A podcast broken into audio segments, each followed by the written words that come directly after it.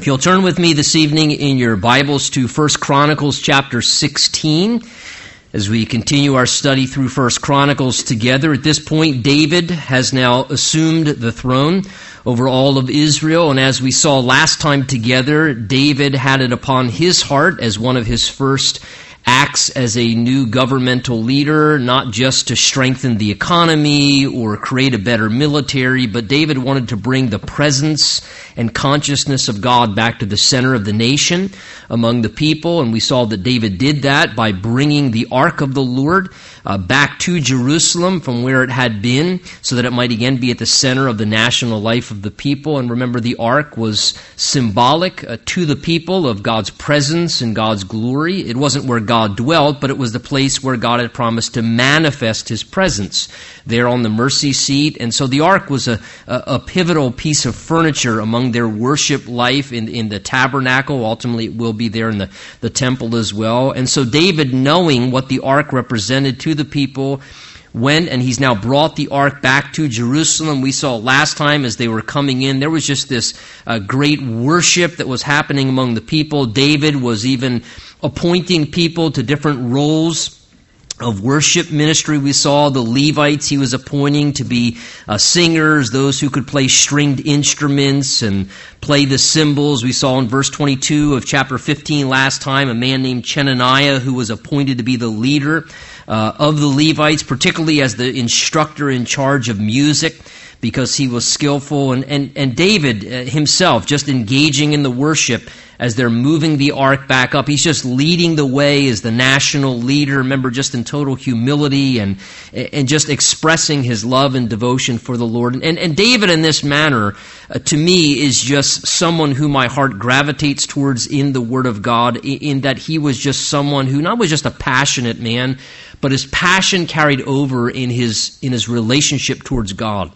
Uh, he just is marked in the Word of God as a man uh, who just had a real passionate heart towards the Lord, a real tenderness, a worshipful spirit. It's David who writes all these wonderful psalms and makes statements like, as the deer pants after the water, so my soul pants after you, O God, that my soul thirsts for God uh, in a dry and a weary land where there is no water. And David just had this, this real sense of intimacy and, and love for the Lord, and again, didn't care about his uh, human image or those kind of things. He just, in an unrestrained way, just had this real expression that would often come from his life and was a real worshiper of the Lord. And we see that carry on as we go on to chapter 16 and 17 now as David continues with this emphasis in encouraging the people, exhorting them towards the worship of the Lord. So, chapter 16 picks up in verse 1 by telling us they brought the ark of God, as we saw last time, back to Jerusalem and set it in the midst of the tabernacle, the tent like structure there that David had erected for it. And they offered burnt offerings and peace offerings before God. So, as they bring the ark, back up to the area of Jerusalem. David has erected this tent like structure. At this time, remember, uh, for a season of time, the, the actual tabernacle itself and all the other aspects of the tabernacle ministry and worship system, uh, the burnt, uh, you know, uh, the, the brazen altar and things like the uh, golden uh, lampstand and, and the altar of incense. It seems that the the actual uh, tabernacle itself for a time was in Gibeon. Ultimately, it will be brought back to Jerusalem as well. David will kind of consolidate these things. But the first thing David did was erected this tent and brought the ark itself back at this point in time. Uh, so David here, as he brings the ark back, again, wanting to initiate once again worship towards God, the sacrifices they were prescribed to give as acts of worship, it says here in verse 1 that the people offered burnt offerings and peace offerings there that day before God. Now remember, the burnt offering was basically the offering of consecration in the burnt offering, they would take the animal, they would put it upon the offer and, uh, upon the altar, and the entire animal itself, the entire uh, carcass of the animal, was completely consumed in the fire. And it was to be a picture, as the, the entire animal would be burnt. Nothing of it would be spared for the worshiper to eat or for the priest. It was wholly given over to the Lord It, it, was to be a picture in their worship towards the Lord that, Lord, this is what we want. We're offering ourselves to you in total consecration. Lord, we want you to consume our entire life. We don't want any part of our life for ourselves. We want to give the entirety of who we are fully over to you. So it was kind of a, a, worship uh, intention of, of just wanting to fully consecrate yourself to God. That was the idea and expression to God in the burnt offering. And then the peace offerings, as we see in verse 1 there, these are what we often refer to as, as a fellowship offering, another type of offering they could give to God. And in the peace offering or the fellowship offering, it was sort of the opposite in some ways. A portion of the animal was to be burnt in the fire, and then another portion of it, after it was uh, cooked, would then be given to the priests or the Levites, the ministers, those who were officiating in the offering, and also a portion of that was given to the worshiper themselves who brought their offering and then it was actually eaten like a communal meal. Uh, and it was intended to be sort of a, a symbolic picture of that you are having fellowship with God, that you're having peaceful, meaningful, intimate fellowship with God. And it was sort of a, a indication, Lord, I just want to share a meal with you. I just want to spend time with you and, and enjoy uh, you and your presence. And so this is what the peace offering was representative of. So consecration to God, and you might say communion with God there as they're bringing back the ark. And verse 2 says, And David, when David, excuse me, had finished offering the burnt offerings and the peace offerings, he then blessed the people in the name of the Lord, and he distributed to everyone in Israel, both man and woman, to everyone a loaf of bread, a piece of meat, and a cake of raisins. So Notice on the backside of a time of worship came David's heart as the king then being inclined to want to bless the people. Uh, as they were blessing the Lord and worshiping the Lord, it's out of this time of worship and the experience of worship that David's heart is then moved as the king and as the ruler to want to bless the people. And I think two things there, just very beautifully seen in that. Of course, David, many a times, is a picture to us of one greater than David, the son of David, Jesus Christ, and how he's not only just the king of Israel, but the, the king over uh, all, ruling over all of us. And, and I think many a times, sort of the byproduct of worship and offering ourselves to the Lord uh, is that the Lord wants to bless that. And there's a blessing that comes as sort of a reciprocal benefit of spending time in worship. We don't worship the Lord to be blessed. Uh, but when you worship King Jesus and you give yourself fully to Him, you're never going to outgive the Lord. And the Bible says that when we draw near to God, He draws near to us. He's always responsive. And, and I think Jesus, as, as King of Kings, and when we enthrone Him as the King of our lives, when we spend time with Him and consecrate ourselves over to Him, that He wants to bless us. And He wants to pour out His blessings in a responsive way upon our life, whether it's just blessing us with the joy of the Lord and the peace of His Spirit, or whether it's even in tangible and material ways. Uh, beautiful to see David there says that he distributed to everyone, man and woman, a loaf of bread and a piece of meat. And that's pretty extravagant because meat was sort of a rarity uh, in the diet of people in these days. So I mean, it's a pretty extensive, generous contribution that David's making here as a king towards the people. Uh, and whether you see David there as a picture of, of Jesus in his kingship, or just the simple fact that it's very interesting to connect how after David himself spent time in worship, he then was able to be a blessing and wanted to be a blessing to other people. Uh, and his heart was inclined to want to bless others in his humanity after he spent time worshiping God. And I'll tell you something. Uh, there is something indeed true about when you spend time in the presence of the Lord, and you worship the Lord and you, you just kind of offer praise and thanksgiving to the Lord, however that worship comes forth, there is something out of that where then your heart, my heart, just tends to be more inclined to want to bless people around us. You know, when, when we neglect worshiping the Lord, we just tend to be, let's just be very candid, a little bit more selfish and rude and mean spirited and, and, you know and, and less gracious and less generous but when you spend time worshiping the Lord and, and, just lifting your heart towards Him in song and praising Him or prayer or whatever it may be, there's something about that that kind of causes your heart to be more inclined to what God's heart is like, and you want to bless people afterwards. you tend to just be a blessing in a greater way. And, and here, in a beautiful way, we see David now blessing the people as he sends them off after this time of great celebration and worship. Verse 4 says, And he appointed then some of the Levites to minister before the ark of the Lord. So he now establishes some positions, specifically ordains certain men uh, to ministry there before the ark of the Lord, that they would regularly be there in ministry. This was their appointment. And notice they were to do three things, these Levites that he appointed to minister there at the ark. They were to commemorate, number one, that is to remember, to reflect, to continue to help the people to remember and reflect upon God. They were to offer thanks, so they were to lead the people in ways of gratitude and expressions of thanksgiving to God, and also in just praise to the Lord. That is just directing people into the worship of the Lord and leading praise. And so this was just their, their regular job, their appointed responsibility, these Levites. Verse 5 then goes on to explain some of those who had this assignment. Verse 5 says, Asaph the chief was there, and next to him, Zechariah and then Jael, and Shemiramoth, and Jehiel, and Mathaniah, and Eliab, and Benaniah, and Obed Edom. Now it's interesting, Obed Edom, remember, that's where the ark was for a time.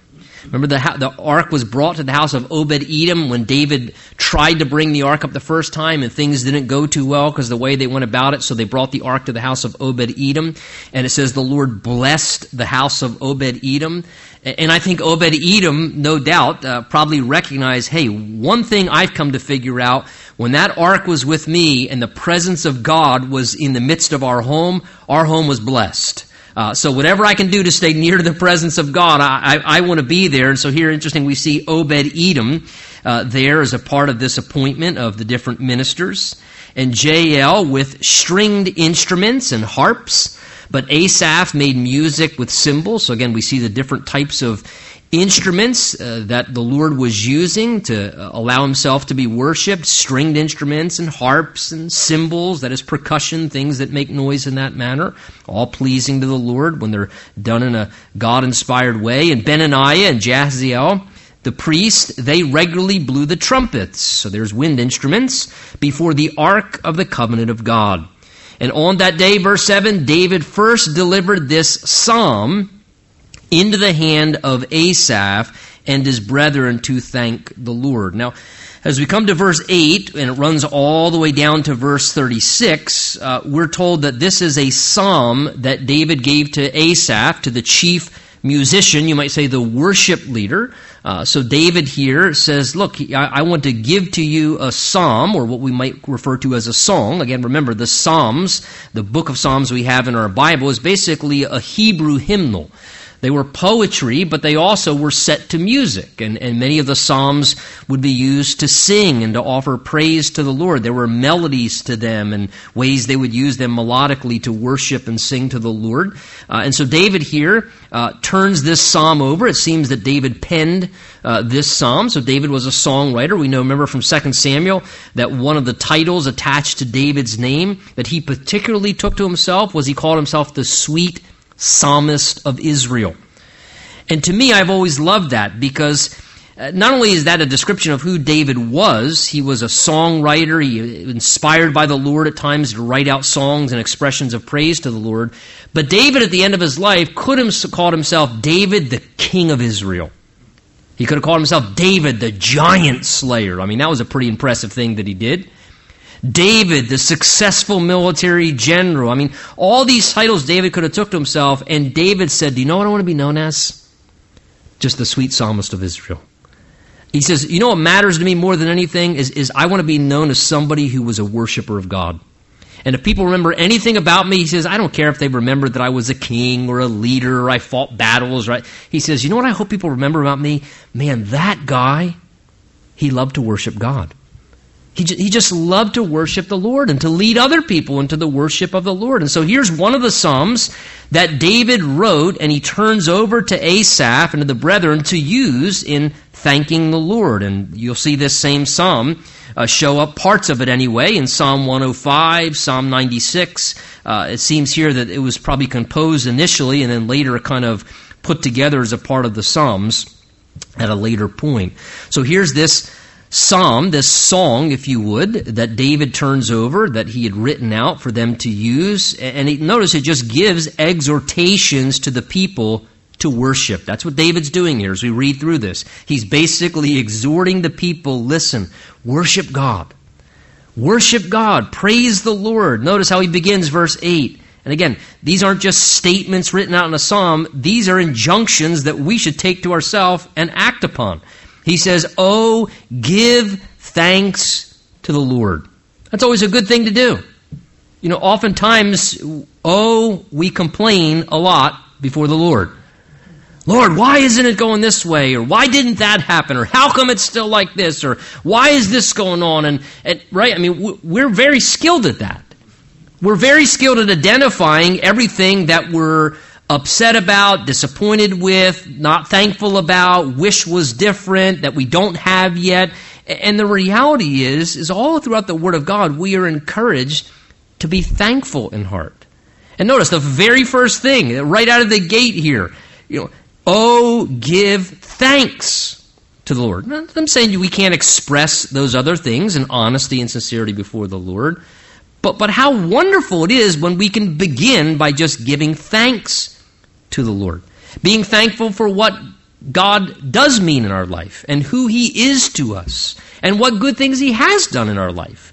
What He has accomplished, what He has provided, what He has made available to us. Lord, thank you that I do have a job. Instead of, Lord, why do I have this job?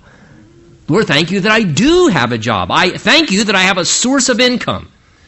Lord, thank you that, that I do have a vehicle, that I'm not having to walk everywhere and take an Uber ride everywhere. Thank you, Lord. Thank you that I actually have a car rather than, why do I got this car? It's always breaking down. right. Lord, thank you that I have a car. Thank you that I got clean water, that I have plumbing. Lord, thank you that I have heat and air conditioning in my home. Lord, thank you that, that I have a family with some level of health and, and just to be able to begin thanking the Lord for the many things that we could thank Him for. And I'll tell you, when we do that first, do you know what that does? That kind of that sets the tone in our mind and our heart, where then we don't a lot of times focus on all the other stuff as much. And it really causes our heart to be in tune towards the Lord. And again, Paul says in the New Testament that, that this is part of the will of God. He tells the Thessalonians, rejoice always, give thanks in everything. He says, pray without ceasing, for this is the will of God for you in Christ Jesus. Only a few places in the Bible where it actually says specifically, this is the will of God. One of the places it says that is in regards to rejoicing and just giving thanks. So I don't know what God's will is for my life. Well, just thank God every day, and, and you're actually doing God's will. And you can know in one way you're doing God's will. And sometimes I found that the way to discover God's unrevealed will is to start doing His revealed will first.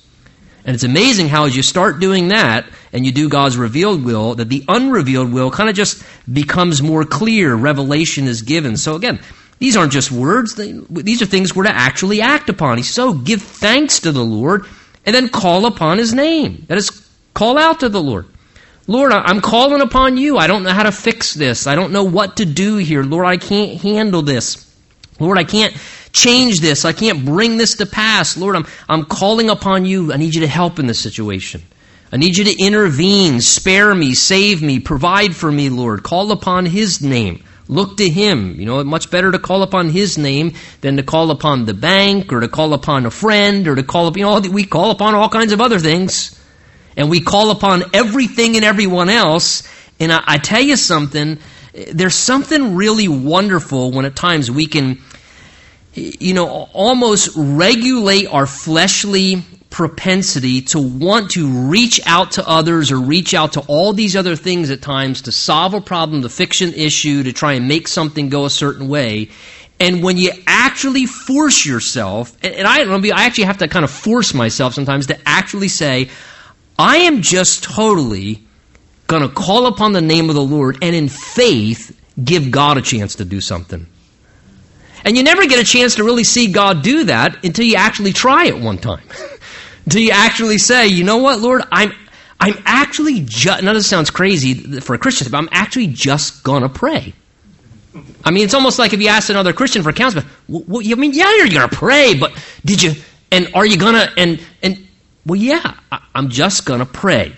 I'm just going to call upon the name of the Lord the same way I did to be saved eternally from my sin. I'm just going to call upon the name of the Lord and give God a chance to show He's God, a chance to show His power and, and see what He might do. Because see, if you do that, look, verse 8, then you can then you can employ verse 8, the last part of it. Make known His deeds among the people. That is, then you can tell people what God did. You can tell people about situations where, you know what, I actually called upon the name of the Lord. And do you know what he did? He, he provided, and you could tell this crazy testimony of God's provision and how it came to pass and what the Lord did, or how God moved in a powerful way in some situation or circumstance. And you actually have then stories to be able to brag on God about and actually make known to people his deeds, what he did in your life or in your family or in some situation.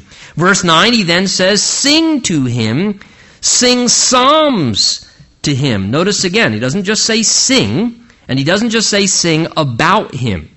You see what the Bible says there? That we are to sing to him. That is the purpose of why we are commanded, and I emphasize the word commanded, by God to sing, is that we are to sing to him.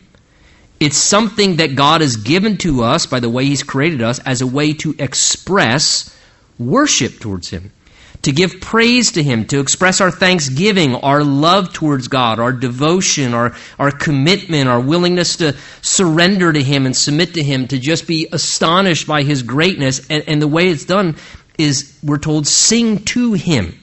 So therefore, it doesn't matter, again, I've said this before, it doesn't matter what I sound like. Doesn't matter whether I like to sing or not. Right? I mean, what other command of the Bible do you look at and say, well, I mean, I know it says that, but I mean, I know, wait, maybe because, yeah, I know it says there in 1 Thessalonians 4, you know, that, that we're to abstain from sexual, sexual immorality, but, but I don't, I don't feel like doing that. Right? I mean, that, that sounds ludicrous, but I don't feel like doing that. I, just, I feel like engaging in, in sex outside of marriage. It's just what I feel like doing. Now, is that, is, is that appropriate? Of course not. It doesn't matter how I feel. What matters is what's God's word say. We obey the word of God because it's what it tells us to do. And so that translates to every single command in the Bible. So a lot of times it's a really sad thing, and we're robbing ourselves. And more than that, we're robbing God of glory, worship, and praise by not singing to him if for whatever reason we justify and well, I just I just I don't do that part. You know, I don't, I don't do the singing thing. I show up for the Bible study, or I just, but I'm just not into the singing thing. Well, God's into the singing thing. Always remember that. It's not about you. It really isn't. And I don't say this to give you a hard time. I say this because I love God enough that I protect His honor even if it steps on your toes. It's about singing to Him. He wants to hear us sing to him. It's something that pleases him. That's again, maybe it's because he realizes how much it causes us to humble ourselves. maybe to sing to him. And God said, I love that. There you go. Now they're humbling themselves. They're singing to me, even though they sound like a dead frog. But, but praise the Lord, you know, man, I mean, for him to sing to me, woo! I know he must love me, or I know she must love to me, you know. And, and uh, the Lord gives us this way of doing it. And even interesting, sing psalms to him. That means, look, and I encourage you to do this once in a while when you're reading through the Psalms, and maybe you might want to do it when no one's around during your personal devotional time out in the woods seven miles away. Take one of the Psalms and try singing it. Now, some of them we know well, like, right, create in me a clean heart, O God, renew a right spirit within me. We kind of, but seriously, take a Psalm sometime, and I've done this before, and, and just try and sing it to the Lord. And, and, and just see let the expressions come forth as you kind of share it. He says sing psalms to him and talk of his wondrous works. Again there notice just we talk about so many other things. He says talk about the wondrous works of god. That's a great subject to spend some time talking about. You know would to god we do that a little bit more around the church and in our conversations or after church or even in our job places and what we do. Verse 10 he says glory in his holy name and let the hearts of those rejoice who seek the Lord. Notice, as you seek the Lord, he says it causes the heart to have a reason to rejoice because you can always rejoice in the Lord, even if you can't rejoice in circumstances or anything else. You can always find a reason to rejoice in the Lord himself.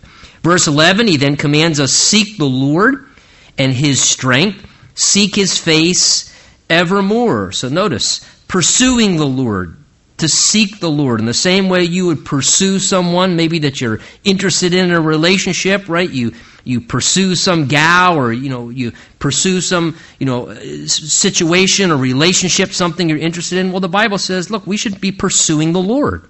We should be seeking the lord. Just like we would seek after a you know something else that we're interested in certainly we should be interested in the lord we should be seeking the lord through prayer and and pursuing him in our lives making that effort and he says if nothing else seek him and seek his strength in other words if you can't find any reason to seek the Lord, may it just be the, the recognition I am so weak as a person. If I don't seek the Lord for His strength, I don't know how I'm going to make it because I'm a complete weakling. And I don't have the capacity within me to live in a way that's pleasing to God. I don't have the strength within me to overcome sin and temptation that battles against me, the fleshly lusts that war against my and your soul every day of our lives.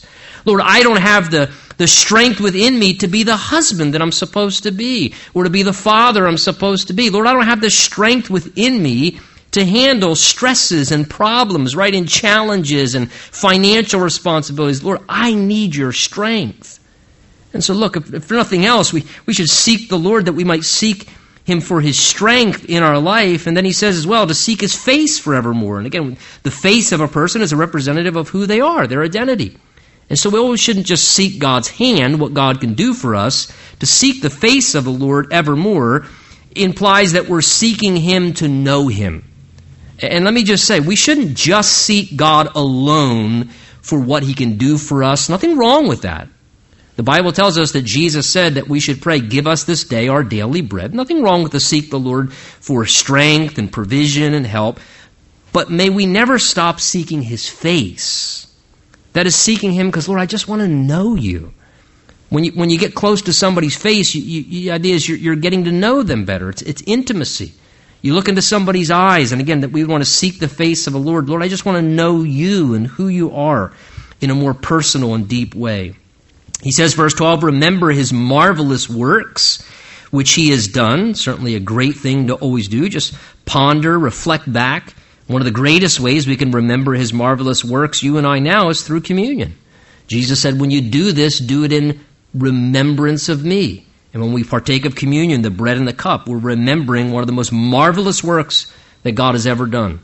That is the work of providing salvation through Jesus, his suffering and shed blood on the cross. Remember his wonders and the judgments of his mouth. O seed of Israel, his servant, you children of Jacob, his chosen ones. David goes on, verse 14 He is the Lord our God.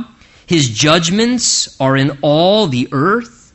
Remember his covenant, he says, forever the word which he commanded for a thousand generations, that is a perpetual covenant, covenant through generation after generation. And then he mentions specifically what he means, verse 16. This would be important to the people of Israel. The covenant which he made with Abraham, Genesis chapter 12. And then his oath to Isaac, Abraham's son, who was the next chosen descendant. It was reaffirmed to Isaac, the same covenant.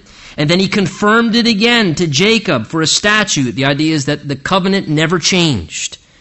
Generation after generation, God's promise remained. God makes a covenant, he never breaks his covenant or promise because he's not like a human being. He's a faithful, covenant keeping God. And what was that covenant? Verse 17 to Israel, specific covenant to Israel for an everlasting covenant. That means it does not change that, that, that Middle East negotiations do not change it.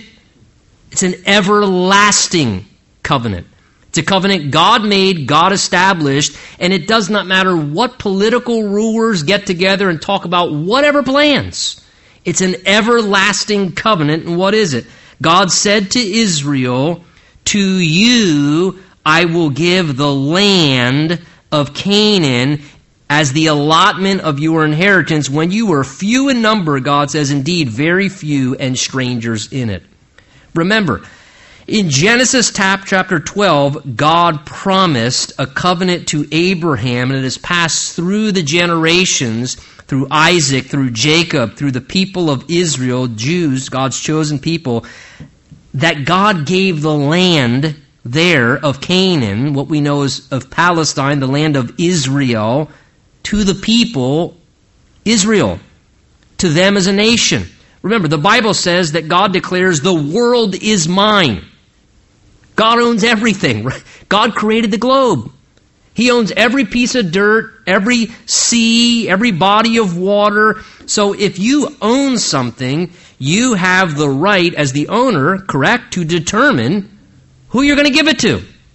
And by divine decree, by grace alone, God's sovereign choice. Notice it says, verse 19, when you were few in number and, and, and strangers. In other words, it wasn't that, that there's something that was special about Israel, that God, ch- God just chose them, and for his divine sovereign purposes, he gave the land to the descendants of Abraham, to the Jews, to the people of Israel.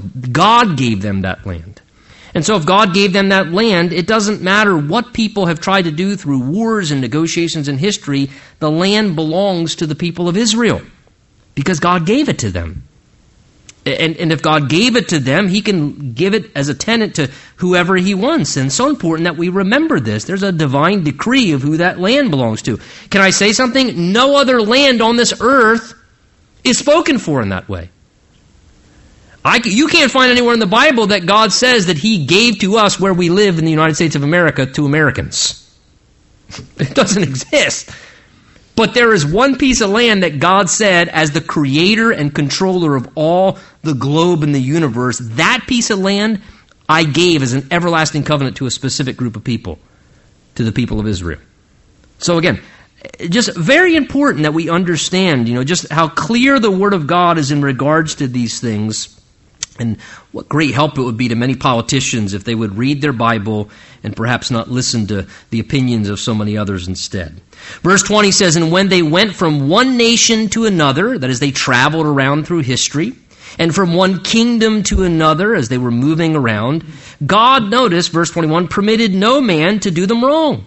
Yes, he rebuked kings for their sakes saying, Do not touch my anointed one and do my prophets no harm. So David there speaks of the, the protection that God brought to the people of Israel, to, to his chosen people, to God's people. There was, there was a measure of preservation that God brought to them from Abraham and all the way down through the generations as they traveled through the wilderness, as they journeyed along, all those different times as they passed different nations from one location to another, all the way from the days of Abraham in Genesis chapter 12. And remember, Abraham made his little oopsie and went down into Egypt.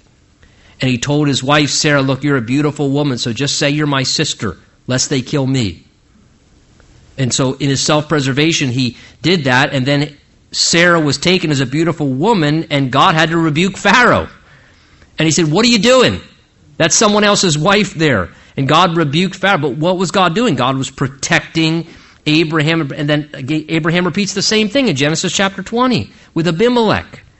And again, God intervenes and he says, Look, Stay away. You know, don't mess with them. That this this man is a prophet. He'll pray for you. And, and again, God continually protecting and the same pattern. It wasn't even just that they had to do everything right. Even when they were doing things wrong, God was protecting them and preserving them and shielding them and making sure that that He permitted no man to do them wrong. And look, the wonderful thing is the Bible tells us that God changes not. God loves you just as much. And if God would do that for Abraham and Isaac and Jacob and the people of Israel, God's hand of protection and preservation is just as much available to you and I. And do you want to know reasons why I feel confident in that? Because God's given us a covenant too. In fact, it's actually probably to some degrees, in some ways you might say a better covenant. It's called the new covenant that Jesus instituted for us through his blood. He said, you know, this cup is a new covenant in my blood. And as blood bought people of the Lord, as his chosen spiritual children, as children of God, the Lord protects us too. And what a wonderful thing to know that as we journey through this life, how many times has the Lord intervened to protect, to shield us? And, and maybe somebody was trying to do us wrong, and the Lord didn't permit them to do us wrong. And how amazing God can be like that. Maybe it's a job situation, somebody, or maybe it's a family matter, or just, and God puts his hand, and, and people will try and do hurtful, harmful things. But God somehow lovingly protects so he permits them to do us no wrong. And he just kind of shields us and intervenes to protect us as his children. And what a wonderful thing to have that assurance God, you're my protector. You're my defender in that way. So, therefore, again, verse 23, David goes back to exhort in light of these things. He says, Look, if I haven't given you enough reason yet, sing to the Lord, all the earth. Proclaim the good news of his salvation from day to day. Declare his glory, he says, among the nations, his wonders among the peoples. That is, speak of, of God's greatness, his glory, the, the wonderful things that he's done. He says, verse 25, For the Lord is great and greatly to be praised. He is to be feared above all gods. For all the gods of the people, they're, they're idols. That is, they're useless, worthless things that so many people spend time worshiping and so much devotion to. But he says, verse 26, But the Lord made the heavens. Our God is a creator God, a powerful God, a God who's actually done beneficial things for us. Therefore, verse 27, he says, Honor and majesty are before him, strength and gladness are in his place. You know, I, have always loved that phrase there, verse 25 For the Lord is great and therefore greatly to be praised. You know, uh, Psalm 145 just speaks all about the greatness of God. And again, just a good reminder that the reason the Lord is so greatly to be praised is he's just great in a lot of different ways.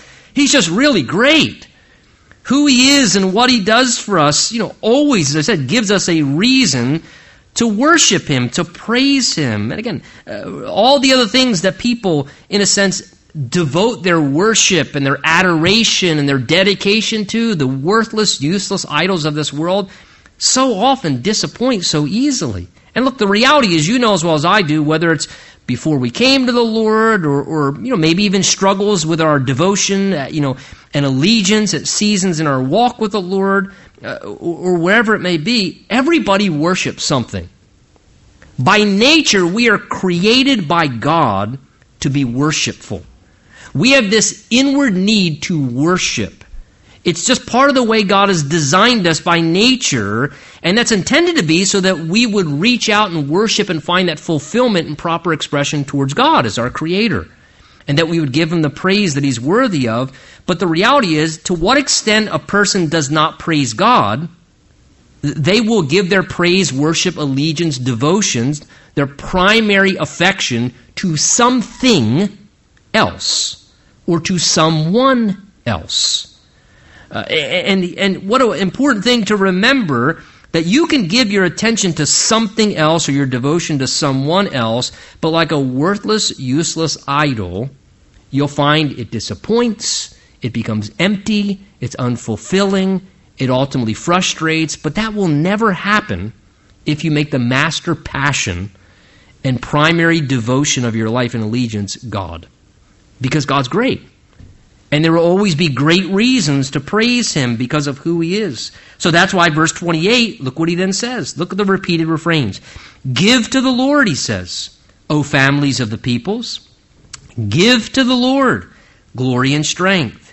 Give to the Lord the glory due his name. You notice the repeated refrain there, verse 28 and 29, three times. He says, What? Give to the Lord. Give to the Lord. It's a choice to give somebody something, right? To give to somebody whatever you would choose to give. That's a decision. It's a volitional act to say, I'm going to give something to someone rather than withhold something from someone, right? You give someone your attention. The idea is that you're, you're not withholding your attention from them. You give to someone help, or you give to someone your time rather than withholding your time. Well, look, the same applies in our relationship towards the Lord. He says, Give to the Lord. And what does the Lord want?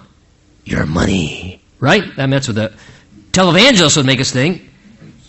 If you just give to the Lord, sow your and right and you sow your seed and you, and, and the the impression most people think is when we hear the word give, what God wants is Give of your wallet. And God says, no, don't open your wallet, open your heart.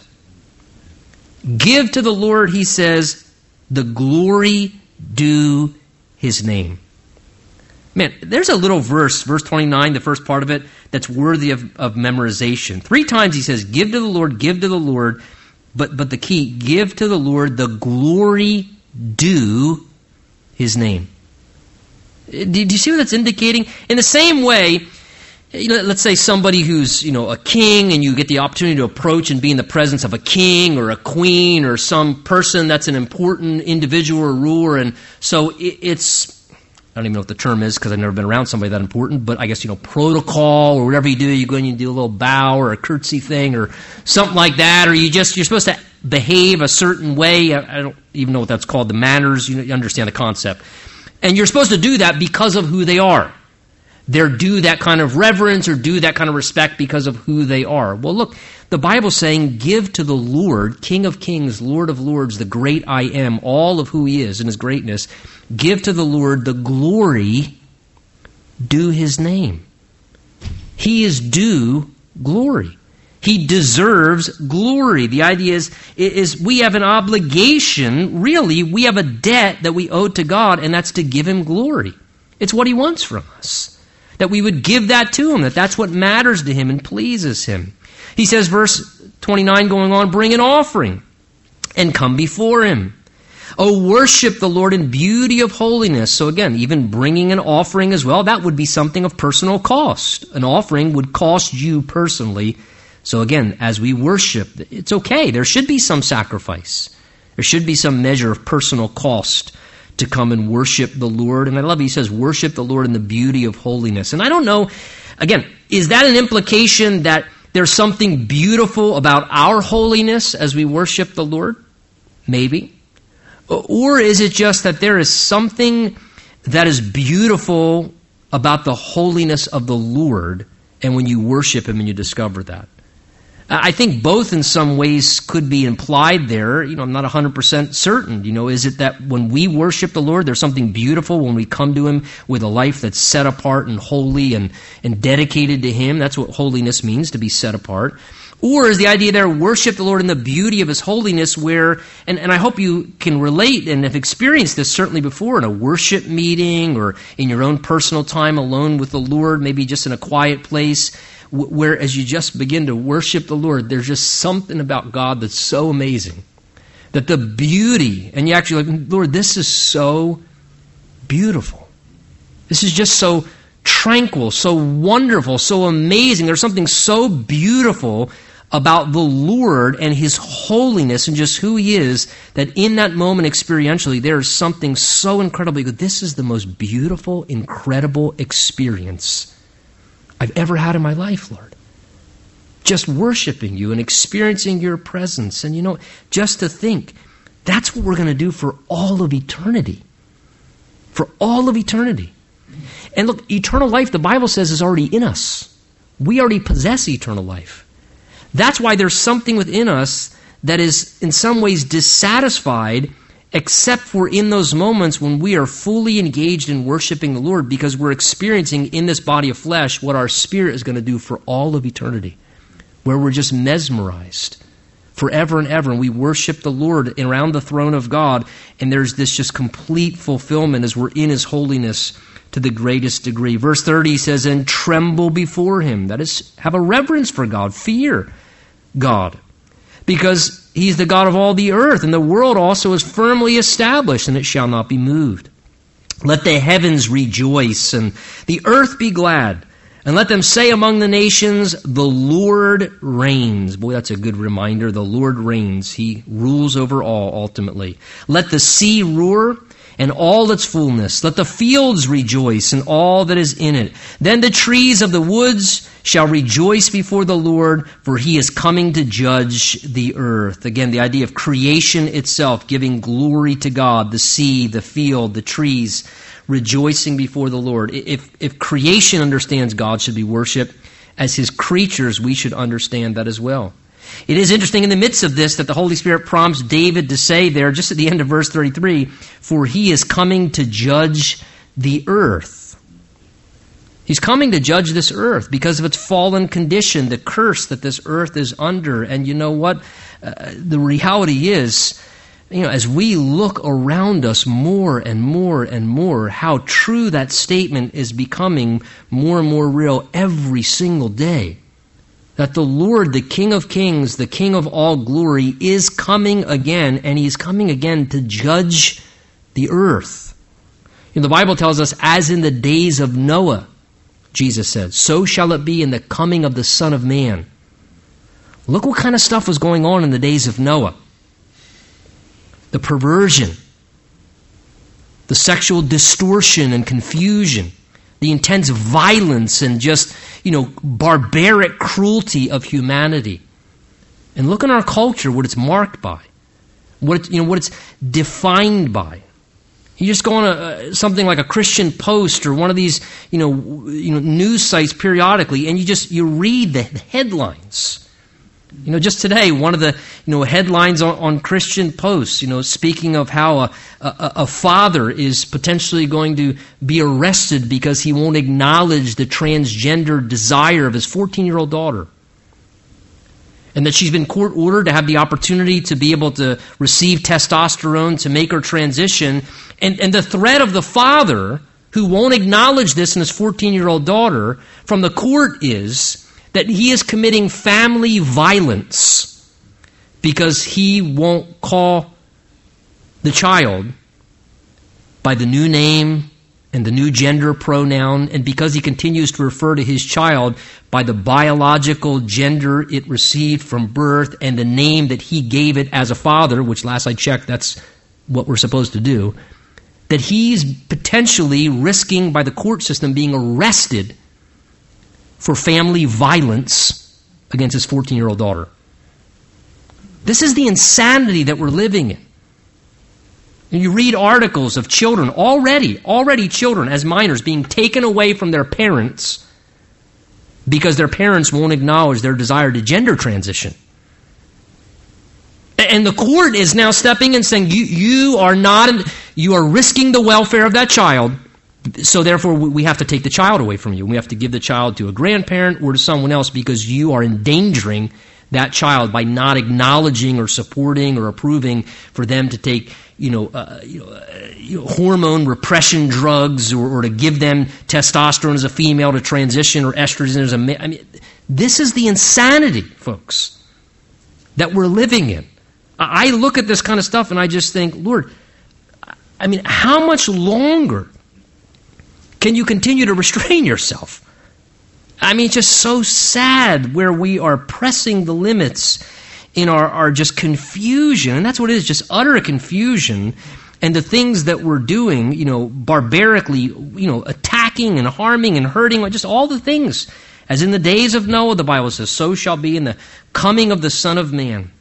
Verse 34, he concludes saying, Oh, give thanks to the Lord, for he is good. For his mercy endures forever. And say, Save us, O God of our salvation. That's a great thing to pray.